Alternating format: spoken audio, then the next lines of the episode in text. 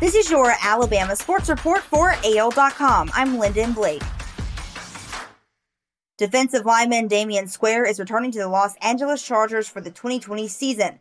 The Alabama alumnus announced on his Instagram account Monday. For the second straight offseason, Square was an unrestricted free agent. And for the second straight offseason, he lingered for a while in free agency before returning to the Chargers. Last year, Square rejoined Los Angeles on May 13th. Four star California quarterback Miller Moss committed to USC on Monday over Alabama, LSU, and UCLA. Moss, a rising senior at Bishop Alemany in Mission Hills, California, is the eighth ranked quarterback in the nation in the class of 2021. That's according to the 24 7 composite rankings.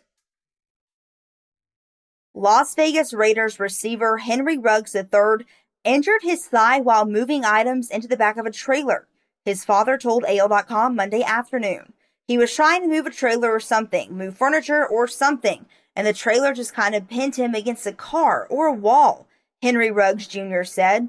He's pretty much okay. He added, I'm about to go out there and see him in a little bit. It was just like a little open wound on his leg, a little incision. His father went on to say, like something had stuck him right there on his thigh a little bit. Nick Saban weighs in on legendary Auburn coach Pat Dye's death Monday. He said, I've known and respected Pat Dye for many years, and he always represented college football with tremendous class and integrity. He was an outstanding teacher and coach who affected our game in many significant ways. That's your Alabama Sports Report for AL.com. I'm Lyndon Blake.